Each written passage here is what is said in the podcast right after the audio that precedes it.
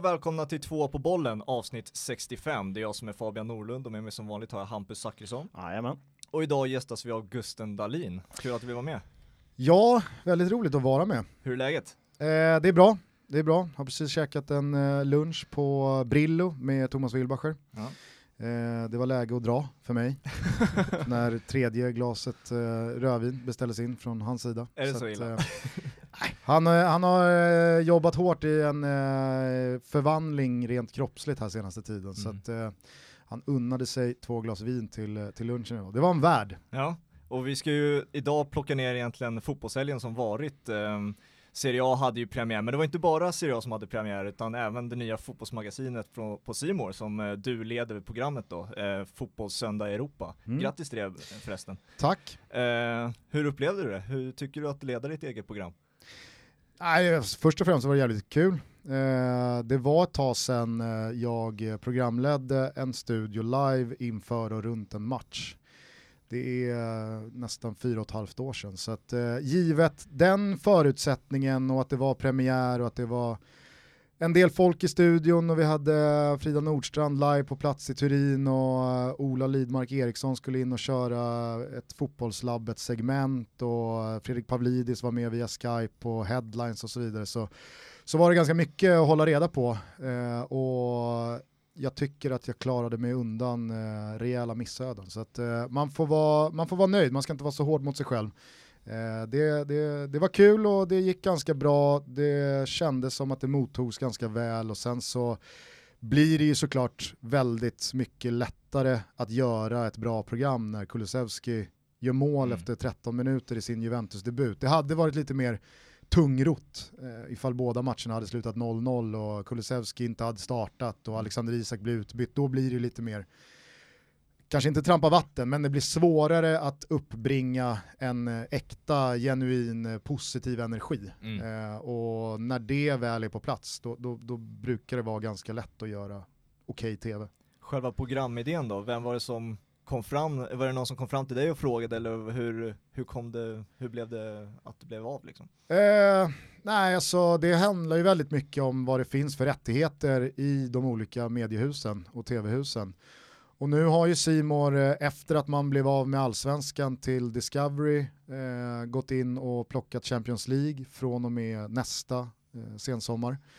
Eh, och så har man då ett EM som är uppskjutet som eh, kommer i juni nästa år. Man har förlängt avtalet med La Liga och dessutom så har man Serie A som känns ur ett svenskt perspektiv hetare än på extremt länge. Eh, inte bara då med Zlatan utan Kulusevski och Albin Ekdal och Cristiano Ronaldo och det ena med det tredje. Så att, eh, jag tror att eh, det, det var väl en eh, programidé som nog föddes ganska mycket av sig självt. Det var, det var ganska givet att nej, men nu, nu, nu är det dags att eh, att ta ett omtag och verkligen göra de här rättigheterna rättvisa och sikta vidare då mot eh, Champions League. För att ska man ta över Champions League från Viasat efter alla de åren, Mm. eh, då, då, då kan man inte göra det med vänsterhanden när det väl är dags, Nej. oförberedd, utan det, det, behövs, eh, det behövs en inkörsträcka väldigt. Så att, eh, det känns skitkul att, eh, att man gör fotbollshelgen rättvisa, att man gör rättigheterna rättvisa.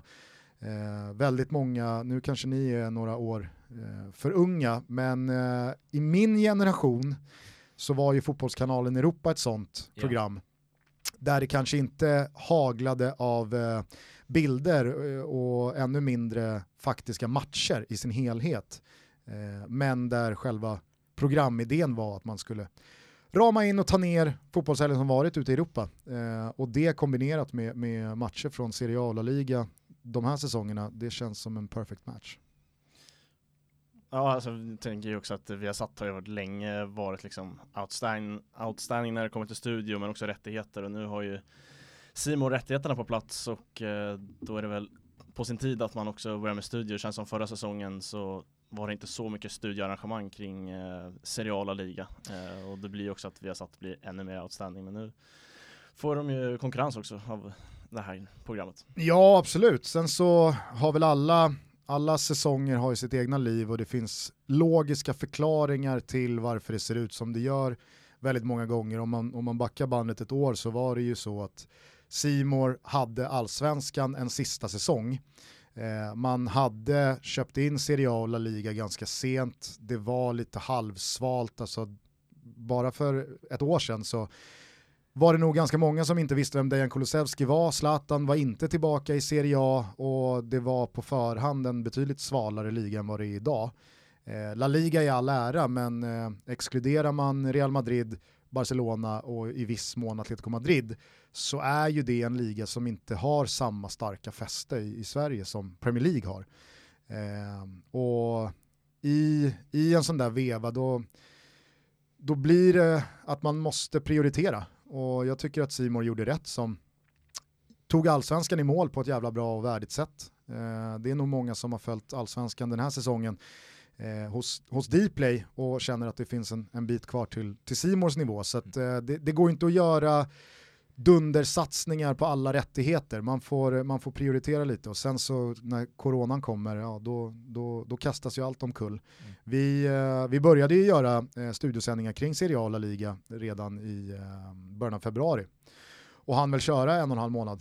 Eh, men sen kom coronan och då, då, var, det en, då var det nya givar. Ja.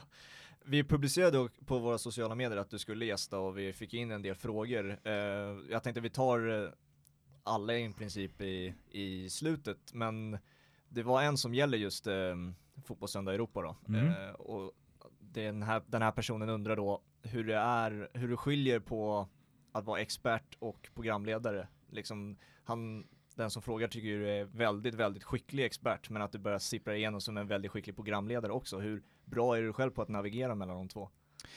Eh, jag skulle nog säga att jag är ganska bra på att särskilja de rollerna just för att jag aldrig har sett mig som en expert. Jag har aldrig haft ambitionen att sitta i en studio som en expert. För att jag tycker att man antingen ska ha på, på CV att man har spelat själv på en viss nivå för att kunna uttala sig om den. Alternativt att man är så pass specialiserad och inriktad på en liga eller en del av fotbollen eh, som gör att eh, man, man eh, ja, bottnar i rollen som expert. Jag själv är fotbollsintresserad på ett sätt som snarare är att jag, jag, kan, jag kan ganska mycket om ganska mycket snarare än att jag kan allt om någonting. Så för mig har det alltid varit eh, programledarrollen som, som jag vill åt och som jag vill verka i. Mm. Um, så det är väl bara jättekul om någon tycker att man är, är, är bra i sitt tyckande och i, sitt, i, sin kunskap runt fotbollen, men det tror jag aldrig är något negativt i programrollen, programledarrollen heller. Alltså det är väl bara jättebra att man har koll på det man programleder. Uh, det, det tenderar att uh, underbygga frågorna bättre, att man förstår svaren, att man har egna tankar, att man kan vrida och vända på saker och spetsa till det som en programledare som kanske inte brinner för ämnet lika mycket eller har samma kunskap och referensbank eh, kan göra. Jag har varit programledare i andra sammanhang än fotboll och jag är ungefär 300% sämre som programledare då för att man inte bottnar i det man pratar om. Mm. Låt oss ta helgen då som varit eh, och jag tänker vi måste ju börja i Italien med Dejan och Juventus. Var ska man placera den här prestationen rent sett till vad vi har sett av bland annat Zlatan då och Isak har också varit några topprestationer ute i Europa de senaste åren. Var placerar man Dejans Juventus-debut, tävlingsdebut? Alltså utifrån eh, magnitud och mäktighet så är det väl klart att man måste placera den ganska högt. Juventus är en av kanske sex, sju, åtta klubbar som är på en, en annan nivå. Det är inte Real Sociedad det är inte Benfica, det är inte Leipzig, alltså om vi pratar eh, de klubblag där andra unga högprofilerade svenska landslagsmän har gjort sina debuter.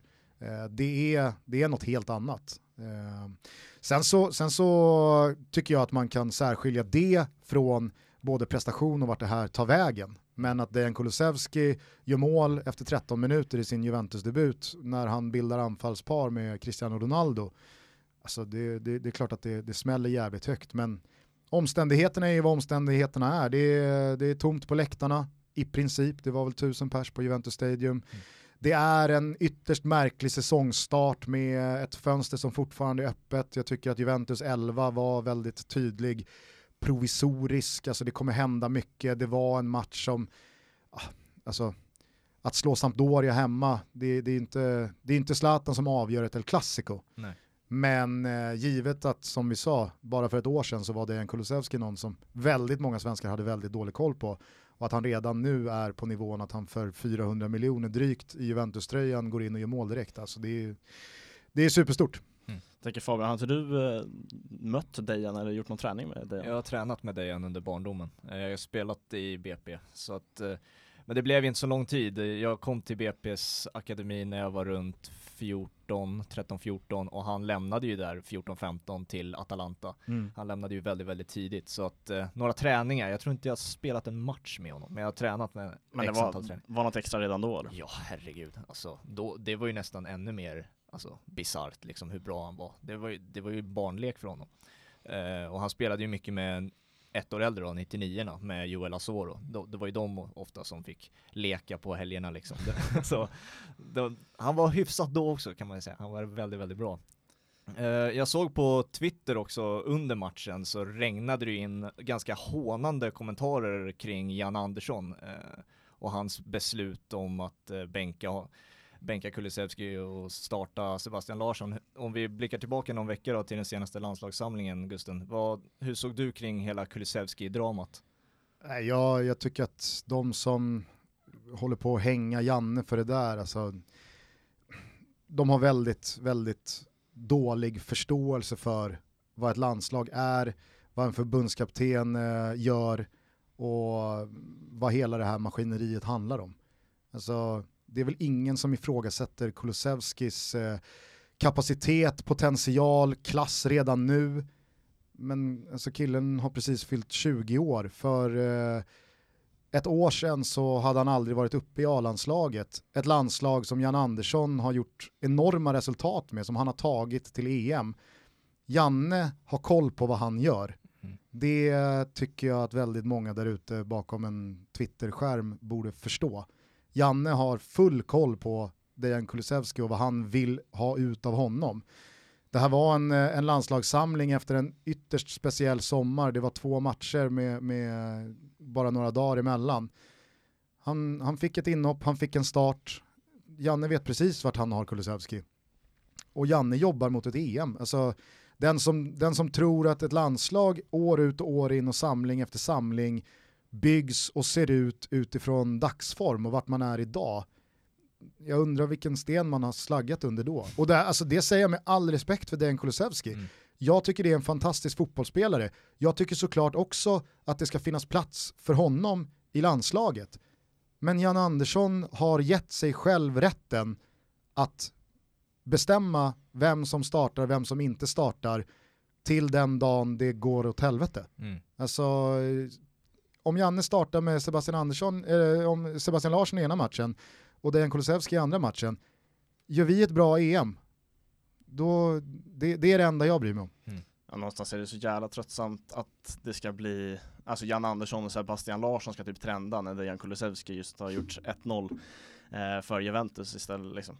Njut av, njut av den killen och vad han presterar på plan istället för att hänga Janne och driva om Sebastian Larsson och sånt där. Så att... Ja, nej men alltså, så här, sen så fattar väl jag att det är massa kaxiga vetmästare som tycker sig ha koll på hur fan saker och ting funkar som ska trycka ner det här. Alltså, men alltså, så ser, tid, så ser tidevarvet ut. Mm. Jag tror att Janne, Janne bryr sig inte speciellt mycket om vad de säger.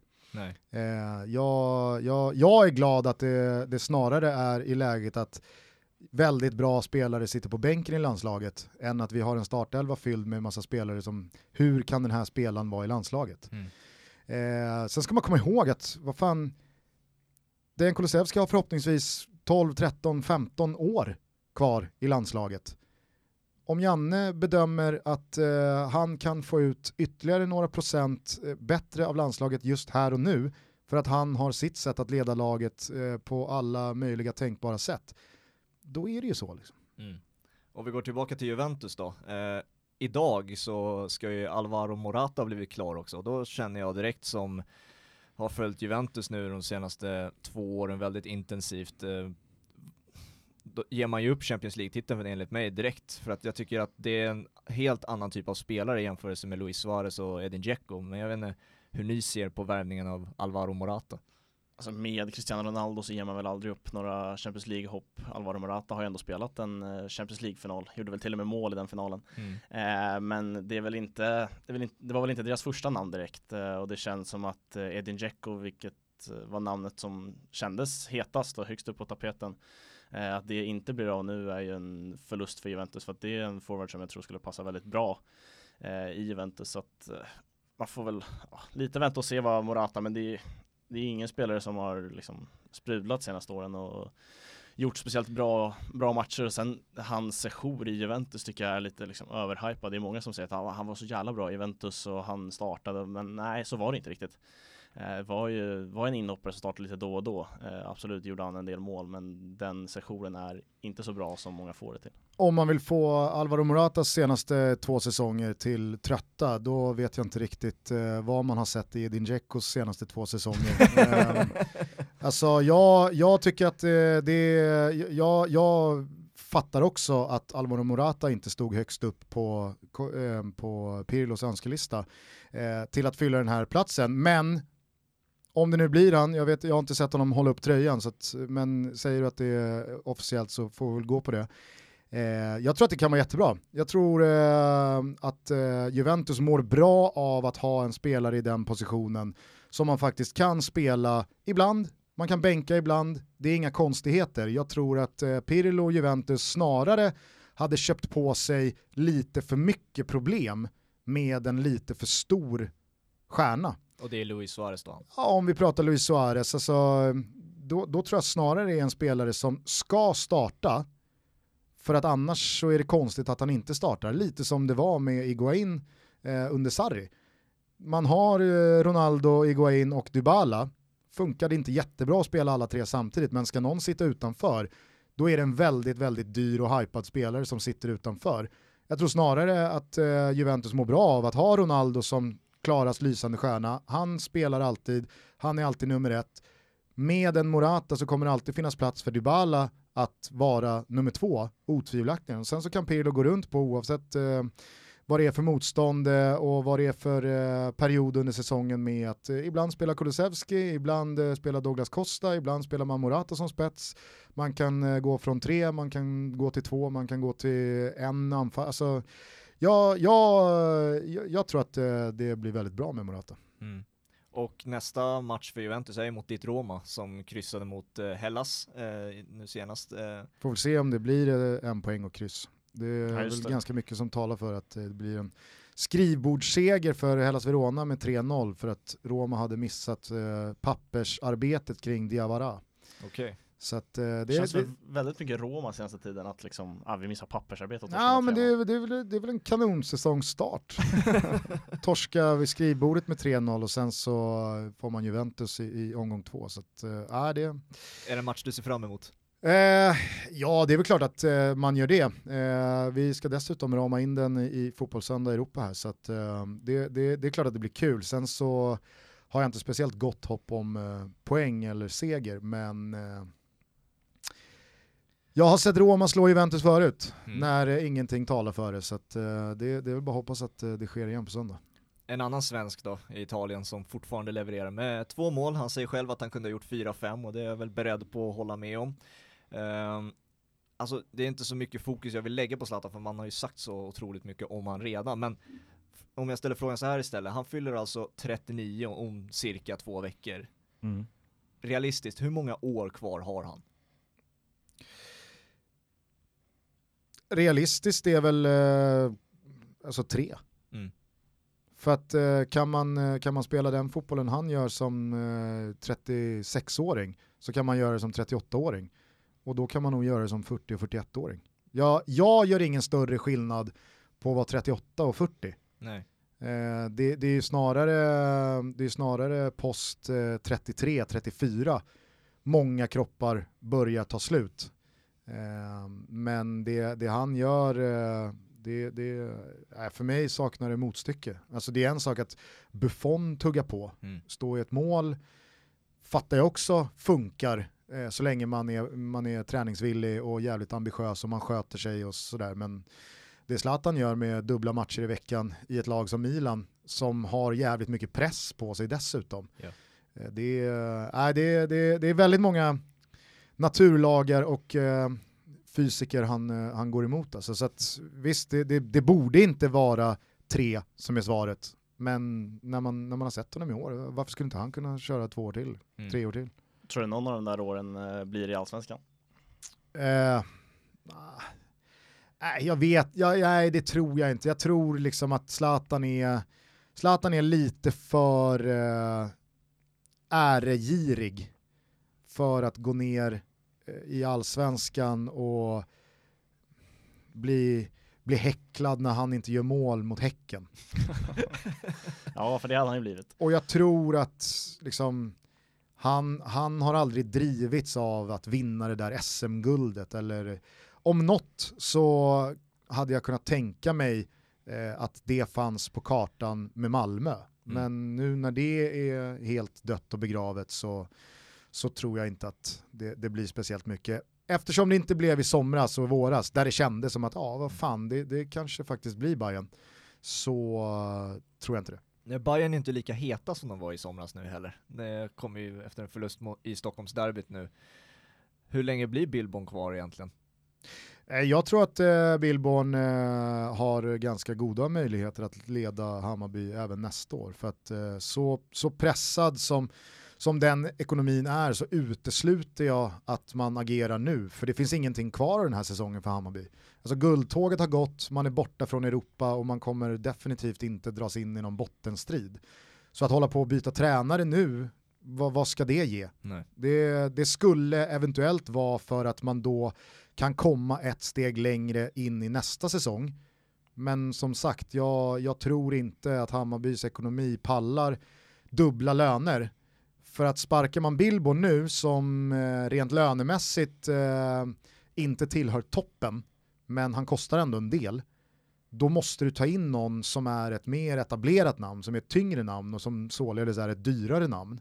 Och det, det, det tror jag verkligen inte att eh, Hammarby har råd med i de här tiderna. Eh, så att jag tror att Billborn eh, till 100% kommer köra den här säsongen ut och jag kan mycket väl tänka mig att man då i samråd med Jesper Jansson och övrig sportslig ledning tar ett omtag och gör en ordentlig jävla genomlysning vad det var som gick fel 2020. För det Billborn och Bayern och Jesper Jansson visade upp 2019, det kan inte bara ha varit Nikola Djurdjic. Alltså i princip hela truppen utöver Djurdjic är ju kvar eh, sen dess. Så med ett nytt kontrakt här nu på Tankovic och vissa spelare som nog inte kommer bli sålda i vinter så tror jag att man nog kan eh, ladda om de där batterierna. Men sen så är det klart att det förtroendekapital Billborn gick in i 2020 med, det kommer han nog inte gå in i 2021 med om han nu blir kvar. Men det svänger fort i den här stan. Tre mm. raka segrar och serieledning, då är man kung igen. Så att, eh, jag tror att Billborn eh, sitter ganska säkert. Du måste ha varit nöjd i alla fall. Hampus? Ja, det var jävligt skönt att se Gnaget vara Gnaget igen. Eh, och sen är det ju häpnadsväckande hur, vilka problem Billborn har mot AIK. Eh, det var ju liksom Norling som taktiskt utmanövrerade honom flera gånger. Eh, och nu var det Bartos som eh, lyckades eh, kliva ur den här matchen med en eh, 3-0-seger. Så att, nej, det var skönt att se mitt AIK vara AIK igen. Eh, och sen tror jag också att Bayern hamnade, liksom, hamnade så snett in på den här säsongen.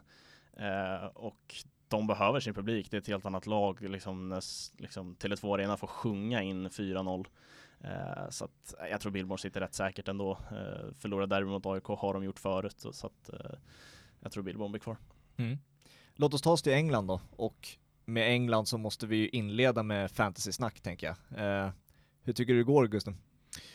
Jag har ganska många gånger senaste dygnen förbannat mig själv att jag ställde upp den här säsongen. Jag borde ha, jag borde ha tackat för mig efter eh, segern mot eh, Hoffman och övriga kompisar i, i gamla fan-tv-gänget. Eh, när det dessutom tornade upp sig till en sån här jävla knepig säsong med en del spelare som mycket märkligt går som mittfältare och det är corona och det är ett komprimerat spelschema och det kommer vara ännu fler rotationer och ah, jag vet inte, ja, med den här starten så känner jag bara varför, varför, varför sket jag inte bara i det. Eh, så just, nu är det, just nu är det jävligt tungt, men eh, det som känns roligt med den här säsongen är ju trots allt att eh, det är väldigt många spelare som inte får plats i ett och samma lag, mm. vilket gör att det kommer vara väldigt olika lag.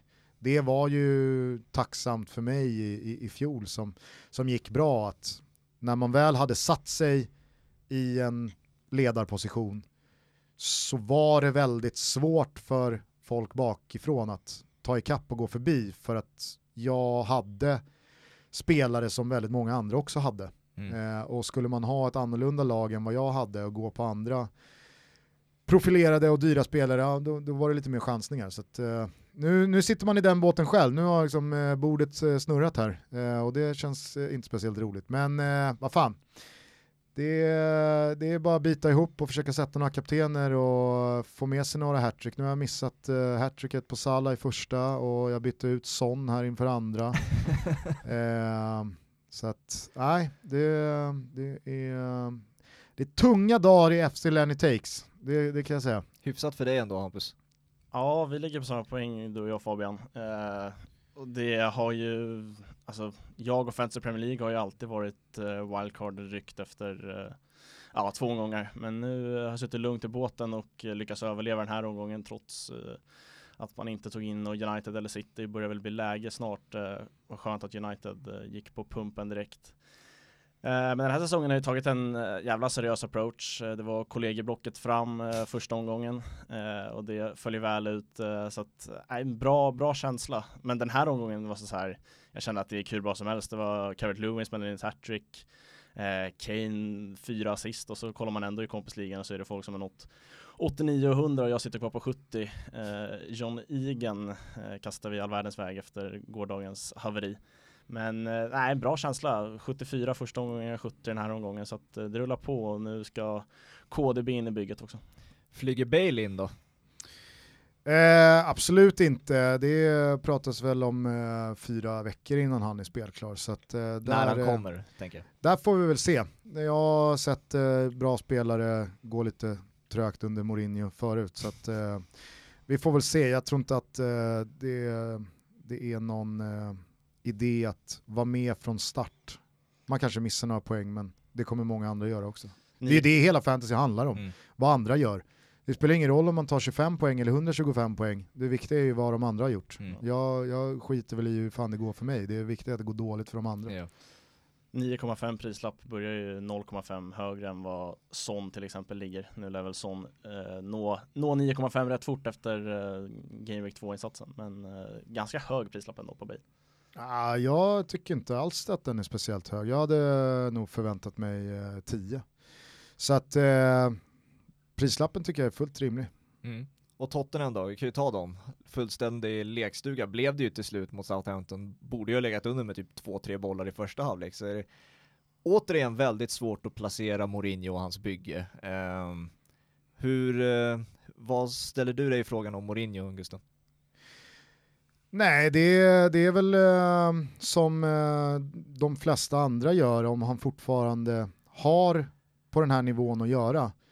Eh, hans sista år i United var ju väldigt mycket en, en, en parodi, alltså det gjorde ju ont fysiskt att kolla på den fotbollen som bedrevs på Old Trafford. Och sen kan han sitta och, och, och peka hur mycket han vill på eh, spelare han inte får och han minsann är bakbunden och alla andra lag köper så bra spelare. Men fan, du kan ju fortfarande försöka spela en annan typ av fotboll med det materialet man har som heller inte var så jävla dåligt tycker jag. Eh, sen så att han kommer in i Tottenham, det är ju, eh, ja, jag vet inte om ni har sett eh, All or Nothing eh, Tottenham här på, på Amazon, men där pratar han väl själv om att det här är första gången eh, egentligen i hans eh, karriär sen Porto som han tränar en underdog som mm. aldrig är liksom favorit, som aldrig har krav på sig att vinna ligan eller att uh, vinna nu, nu har väl Tottenham ett liksom, evigt ok att bära, att det aldrig blir några titlar. Så att, men där känns det snarare som att en ligacuptitel, det, liksom, det räcker. Mm. Eh, så så det, är väl, eh, det är väl på något sätt eh, passande för Mourinho att vara lite underdog som slår underifrån. Men eh, det, det, jag, det jag undrar det är om han vågar och kan och vill anpassa sig och förnya sig och modernisera sin egen fotboll. För att nu tycker jag med de här värvningarna av Bale och Region och Docherty att det, det ser väldigt, väldigt lämpligt ut att gå över till ett 3-4-3 med eh, tre rejäla pjäser framför eget eh, straffområde för de, de åker ju på så jävla mycket skitmål. Alltså målet som Danny Ings gör här senast mot eh, Southampton, det är ju liksom hur, hur, hur, släpper man in ett sånt mål? Det, jag, jag, förstår inte hur, hur man kan tillåta en sån boll landa i nätmaskerna. Eh, så kan man spela med tre centrala försvarare och eh, Doherty och Region på varsin kant så tror jag också att man eh, kommer undan med det i mitt tycke ganska svaga innermittfält man sitter på. Och får man Gareth Bale skadefri på ena kanten, Son på andra kanten som bara kan virvla runt Harry Kane, då, då har man ett lag som eh, verkligen kan tävla på, på alla fronter. Hur bra är den anfallstrion i jämförelse med Mané, Salah och Firmino? Eh, nej men det är väl klart att det, det är svårt att snacka bort eh, kvaliteten som Liverpools fronttrio håller.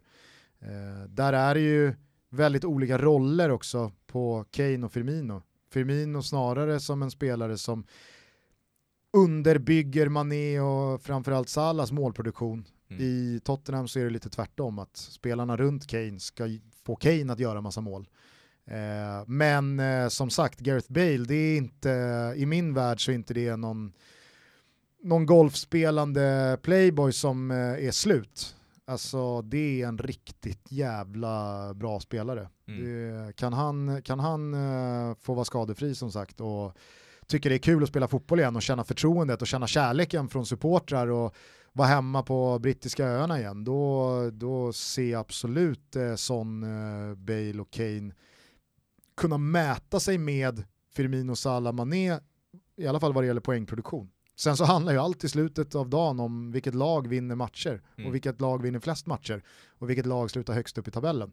Och där håller jag ju Liverpool resor framför Tottenham. Såklart. Men isolerade fronttrios mot varandra så kan det nog eh, vara hyfsat likvärdig poängproduktion. Vad tycker du om den jämförelsen om ditt Liverpool och trion? Ja, det, det, är väl alla försöker väl jämföra sina fronttrios och frontfyror mot just uh, Mané, Salah och Firmino. Det säger väl allt om den trion att de, de är på den nivån de är uh, och mycket inne på det Gusten är inne på uh, att uh, i slutändan blir det mycket om vilket lag som vinner flest matcher.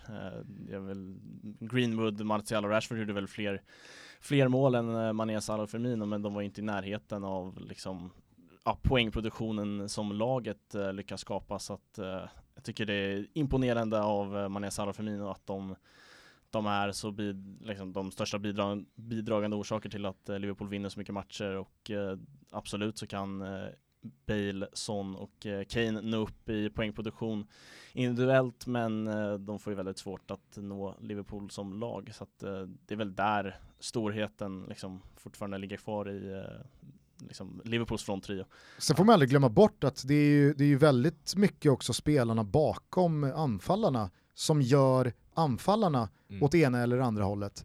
Alltså Rashford och Greenwood och Martial i all ära, det såg ut på ett sätt under hösten och sen så såg det ut på ett annat sätt efter att Bruno Fernandes kommer in.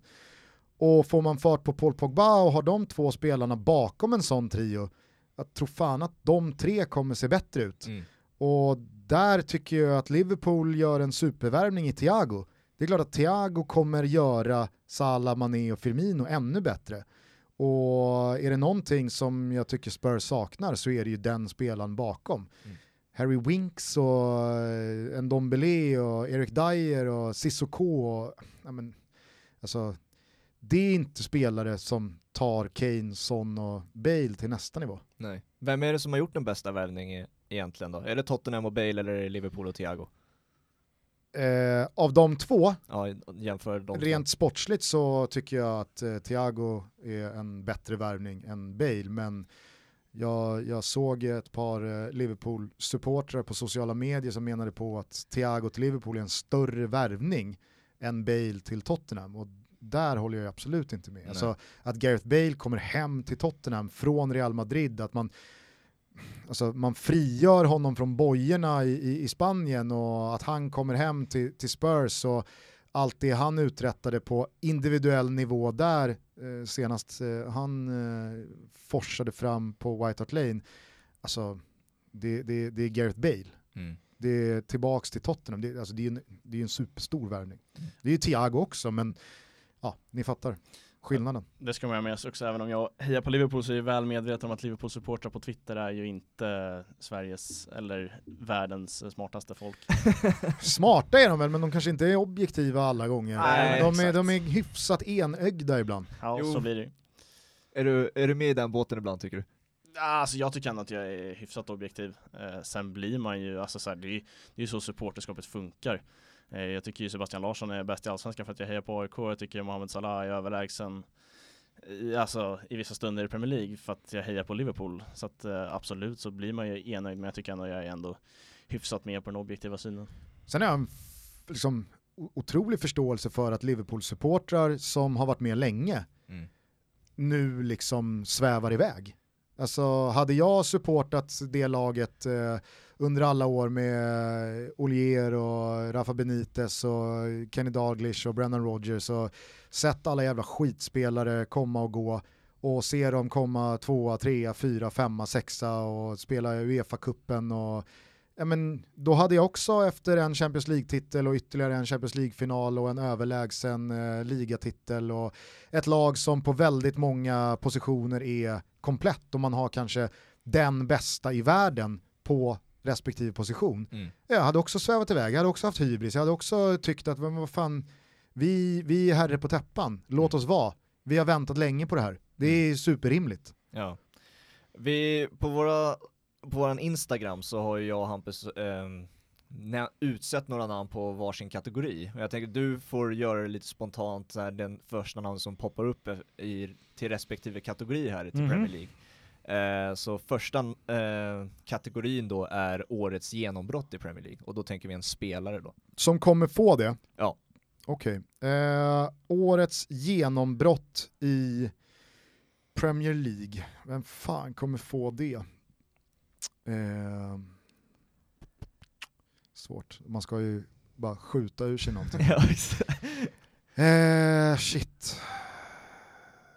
Årets genombrott. Vem fan får årets genombrott? Medan du tänker så kan jag skjuta ner eh, Fabians genombrott som var inne på Ebrece Esse. Eh, Mm. och du menar på att han var en eh, jävla talang men du har ju inte sett en match med Esse. Nej, det är jag helt medveten om, men jag har läst mycket om honom och jag har hört hypen så att jag valde därför han. Så, men det är he- 100% sant, jag har inte sett honom spela fotboll. Ja, men jag sitter och tänker lite här om man, om, man, om man får nämna någon spelare som redan har figurerat eller om det ska vara någon liksom helt ny in från vänster för då, då blir det ju svårt alltså. Mm. Ehm, men eh, nej, jag tror väl att eh,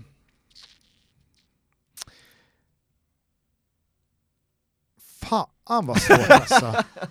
Jag valde ju Ben White, han kan man väl säga att han har eh, varit och figurerat även om det var i Championship. Eh, ja. Eh, nej men, eh, Kanske ett pass på den. nej, det är ju tråkigt att passa. Det är klart det är Det, det. finns fler kategorier. Nej men, eh, Podens då, i Wolves. Okej. Alltså tunneln han gör igår på Mm. Kevin De Bruyne, den var äh, snuskig. Ja, verkligen. Bra namn. Eh, årets bottenstrid då, alltså vilka tre lag är det som åker ur Premier League? Vilka tre lag åker ur Premier League? West Brom kommer åka ur, så det bara sjunger om det. Eh, jag tror att eh, Sheffield United går en väldigt jobbig säsong till mötes. Eh, jag tror att de nog tänker att vad fan, det är bara att fortsätta rida på vågen från förra året. Mm. Nu har de fått en riktigt jobbig start här. Då blir det lite osäkerhet och då blir det lite svajigt. Men fan, det gick ju så jävla bra i fjol. Och, nej, jag, jag tror att eh, Sheffield United kommer få det riktigt jobbigt. Och sen så tror jag att Fulham åker ur för att de, de, de är för dåliga spelare för spelare. Ja. Eh, jag kan se Aston Villa vara där nere och brottas. Eh, jag trodde att eh, Crystal Palace skulle få en jobbig säsong. Men eh, de har sett snuskigt stabila ut här första matcherna mot Southampton och eh, mot United. Så att, eh, Roy Hodgson, eh, han, han, han, han ska ha mer respekt och cred än vad han får. Så att, eh, jag får exkludera dem därifrån. Men eh, Aston Villa tycker inte jag sitter på någon speciellt bra trupp. eh, Så att de, de fyra då, gör upp om det. Okej, ja, rimligt. Årets skytteliga, skytteliga vinnare.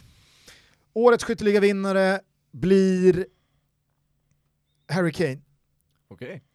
Eh, vem var det vi valde? Aubameyang valde jag och du tog Jamie Vardy. Jamie Vardy trodde du skulle flyga i år igen. Eh, årets första sparkade tränare. Eh, David Moyes. Okej. West Ham tycker jag också kan adderas där till Mm. bottenstrid. Mm. Det var väl eh, den, var du, den du plockade. Jag valde att sticka ut näsan lite och välja Graham Potter.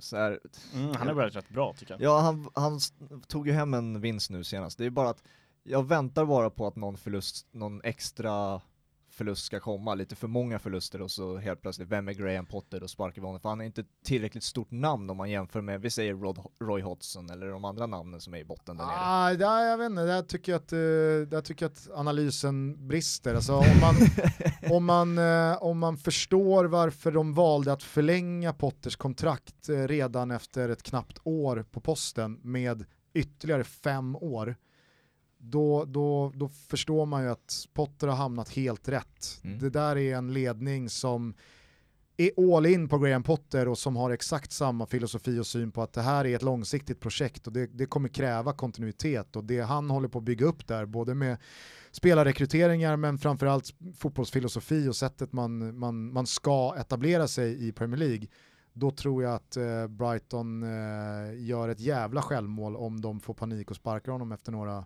efter några förluster i rad. För jag tror inte att eh, Brighton kommer eh, tillhöra botten. Eh, och även om de skulle göra det så, så tycker jag att allting tyder på att eh, de har committat sig rejält till Graham Potters. Jag hoppas ju att du har rätt, för att jag tror, och jag tror varenda svensk tro, hoppas att du har rätt. Eh, men det är liksom, det är det här nam, alltså, na, namnet är oftast mycket viktigare i England framförallt än, än faktum så att säga. Jo, samtidigt så är han också, alltså han är britt. Mm. Han, eh, han, han står för någonting som är väldigt internationellt, alltså utlänsinfluerat. Mm. Något som skiljer sig från det vanliga liksom benknäckargänget eh, Sam Allardyce och Mark Hughes och Steve Bruce och eh, David Moyes i viss mån. Alltså, Mm. han tillhör inte dem, även fast han är britt. Så jag, det var ju lite så jag kände med eh, Eddie Howe, Mm. att han, han var det som liksom alla egentligen vill ha. En britt, men som inte förordar en brittisk fotboll, om ni Ja. förstår vad jag menar. Ja, så att, eh, jag, vet inte, jag, jag, jag, jag, jag tror att Graham Potter kommer bli väldigt långvarig i Brighton. När vi ändå är inne på Brighton så jag står ju kvar med, med min eh, Ben White som årets genombrott men ett namn man kanske önskar att man hade sagt är eh, Tarek Lemtey.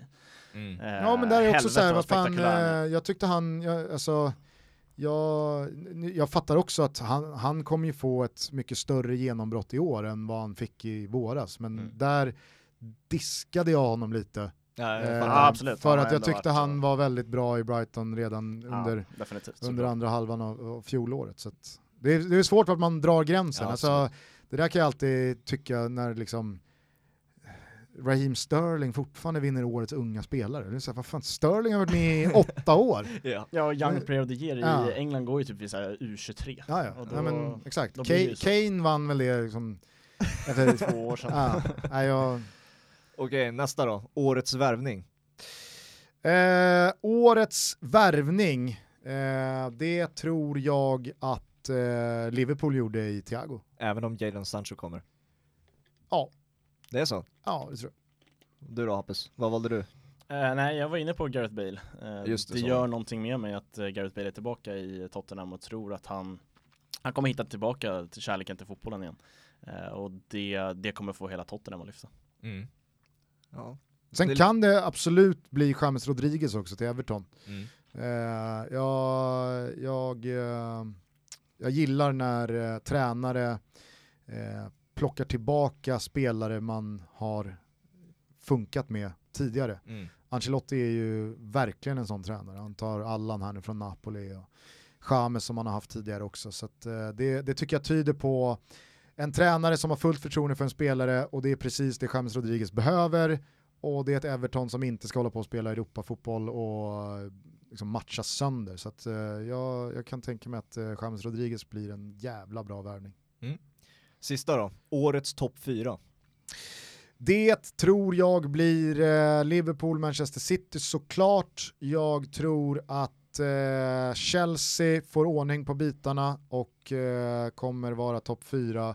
Och sen så tycker jag att det känns helt öppet mellan eh, Tottenham, Arsenal och Manchester United kring, kring fjärdeplatsen. Mm. Det finns ju andra lag där som smyger under då. Hur realistiskt är det att förvänta sig av Wolves, Everton som har startat bra? Nej, eh, är det, är, alltså, absolut så ska de lagen eh, såklart ges en chans i och med som jag sa, de ska inte spela Champions League eller Europafotboll. Jag tror att Tottenham, Tottenham blir nog svåra att fånga för där ser jag verkligen, alltså, Mourinho skiter väl i Europa League. Liksom. Alltså, han, han, han kanske börjar matcha för en buckla i slutet av ett slutspel. Men nu under hösten och vintern så så har jag väldigt svårt att tro att eh, Mourinho Spurs prioriterar någonting annat än ligaspelet. Men visst, eh, Wolves, eh, Wolves är ju stabila.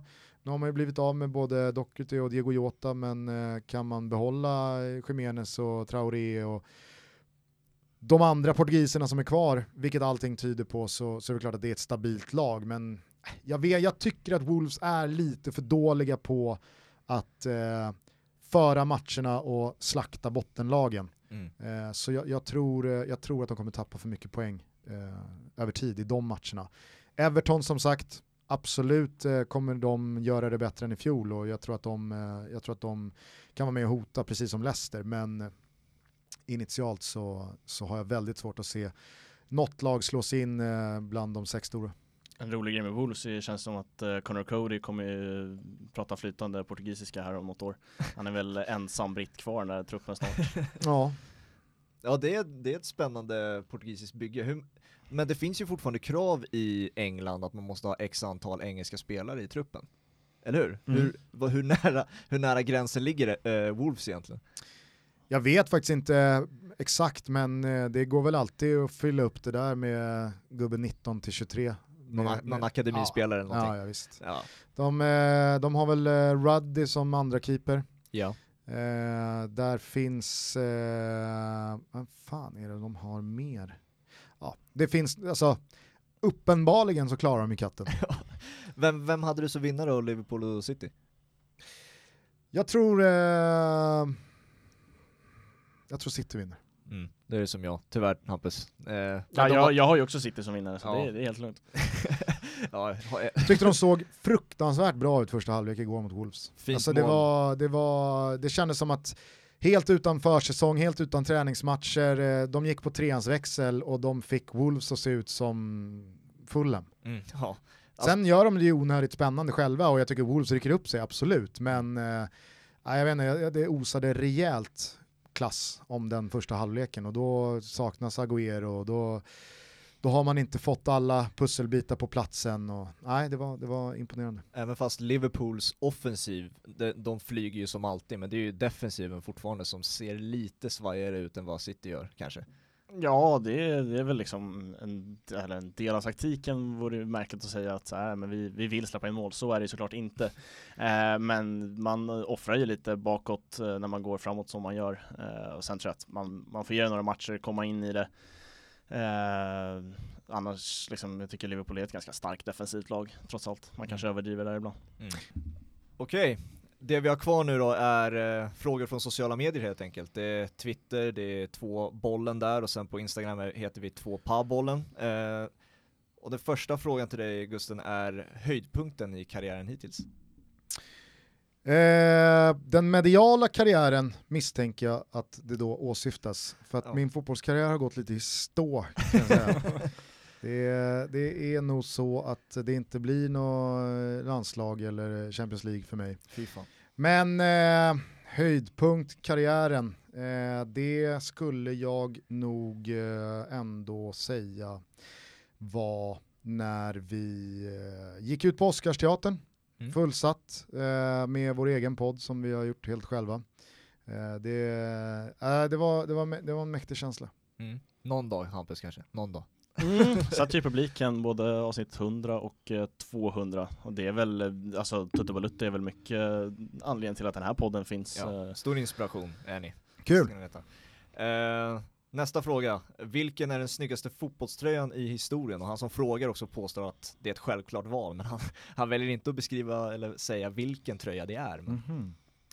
Eh, jag har någon gång vet jag svarat eh, Arsenals eh, Highbury-jubilerande vinröda tröja. Just det. Eh, skulle väl datera den till kanske 2004, 2005. Mm. Eh, tror att det var säsongen efter. Invincibles. Invincible. Ja. Eh, den, eh, den tröjan var jag extremt svag för. Ja. Tyckte att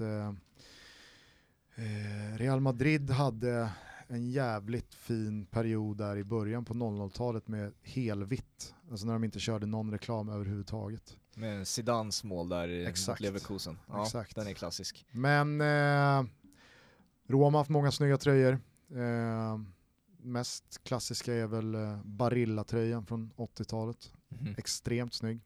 Men, eh, men Arsenals eh, jubileum, jubileumströja då? Och, och alltså Romas årets tröja är ju, den är ju modern men jag tycker den är riktigt snygg. Vad tycker du om den? Ah, så jag, jag, jag, vet, jag är inte helt, jag är, jag är inte lika begeistrad som väldigt många andra, Nej. men den, den är snygg, Mm. ja, absolut.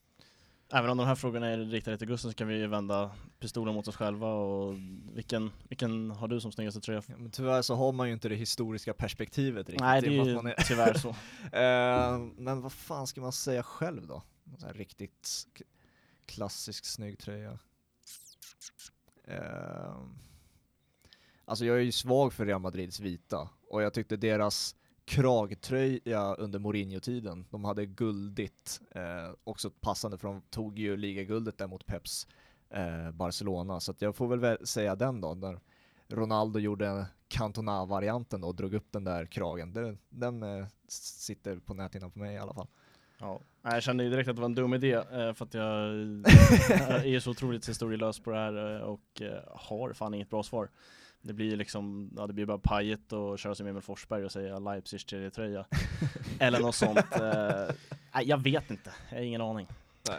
Eh, landslagets vita tröja i VM 94, Ja, tycker jag ska nämnas. Ja. Eh, Italiens tröja EM 2000, Mm. också otrolig. Lite mer eh, ljusblå på den va? Mm, lite längre armar och Mhm. det var Kappas eh, tajta. Den var otrolig. Ja, nästa fråga då. Eh, om du var fotbollsspelare, vilket lag hade passat din personlighet eh, bäst? Oj. Jag vet inte ens vad jag har för personlighet. Nej, det var en svår fråga. Ja, då, då måste man ju liksom börja fråga sig själv, vad har jag för personlighet? Eh, ja, vad fan, jag tror, att jag, hade, jag tror att jag hade gillat att spela i ett lag eh, där det är väldigt eh, intensivt eh, från, från supportrar. Mm. Jag, hade, jag hade nog triggats mer av, av det än att nödvändigtvis spela i ett lag som slåss om titlar. Eh, så att Roma är väl bra då. Hur var det som fotbollsspelare? Ja, jag var ganska, ganska begränsad men eh, alltid eh, hårt jobbande. Ja. Tror jag var ganska jobbig att möta. Jag eh, satte alltid laget före jaget. Eh, jag var bra på att eh, inte göra misstag. Mhm. Eh, gjorde sällan, gjorde sällan något exceptionellt bra. En Men, stabil 7 av 10 varje match kanske? men jag torskade liksom aldrig matcher åt lag. Nej, det är väl ett bra betyg ändå. Verkligen, det känns som att det är en motpol till vad jag var för spelare. Jag beskriver mig ofta själv som eh, ja, Charlie Adam i mina sämsta stunder och kanske Steven Gerrard i någon enstaka match. Men det hårt jobbande går inte in på min radar. Nej, det, det är kanske är rimligt. Okej, en till fråga då. Det här är en eh, snubbe som vill att du ska, han vill att du ska bli tränare till hans fotbollslag helt enkelt. Eh, men jag tänker att vi om, omformulerar frågan och tänk, tänker att har du någonsin funtat på en eh, tränarkarriär själv? Absolut. Eh, jag var assisterande tränare i Bollstanäs 2013 mm. i eh, division 3, norra Svealand.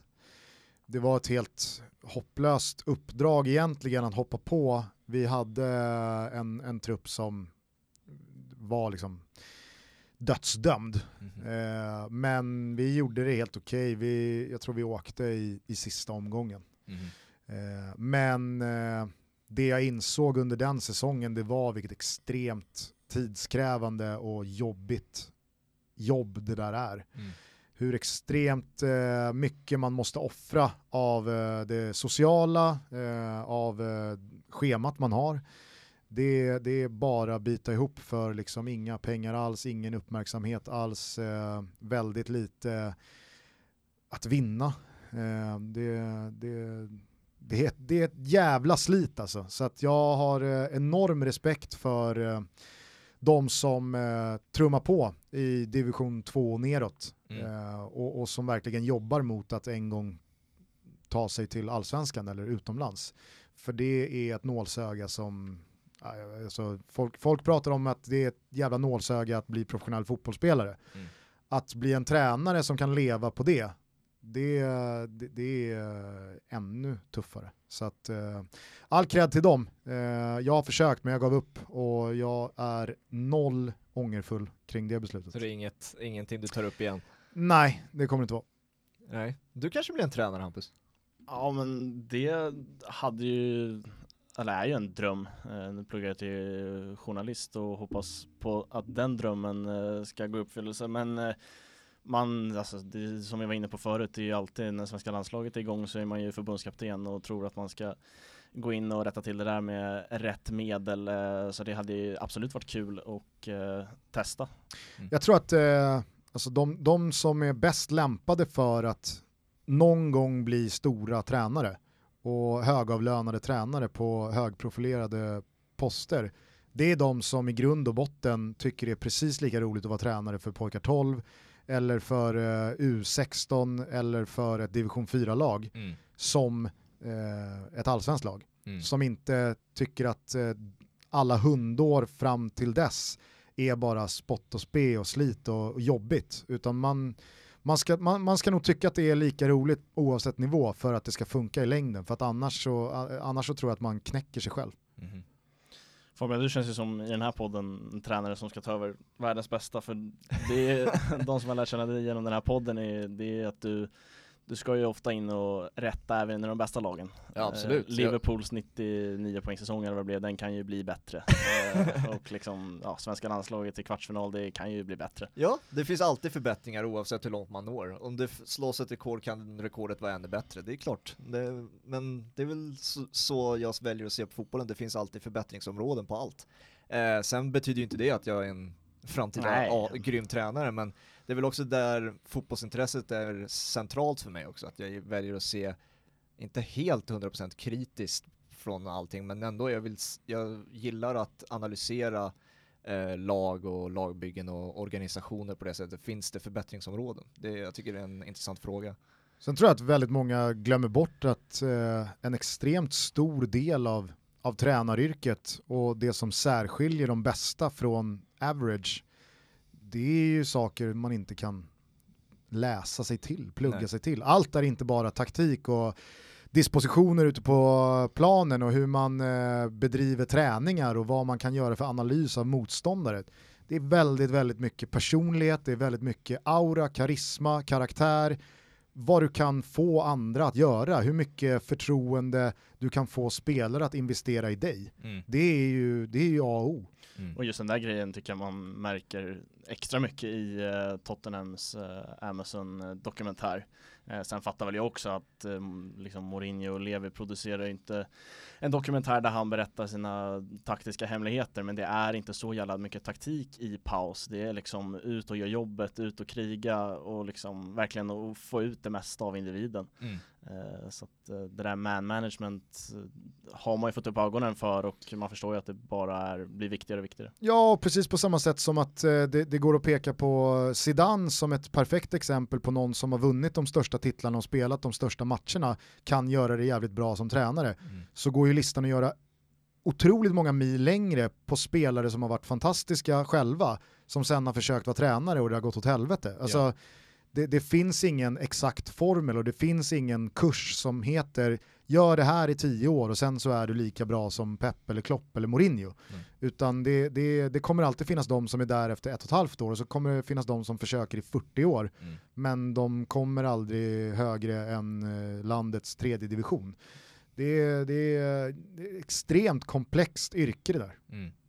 Vi har en fråga från eh, podden, våra poddkompisar Ledley Kings knän, Tottenham-podd. Eh, Mm. de undrar om du skulle vilja se Lamela i Roma igen?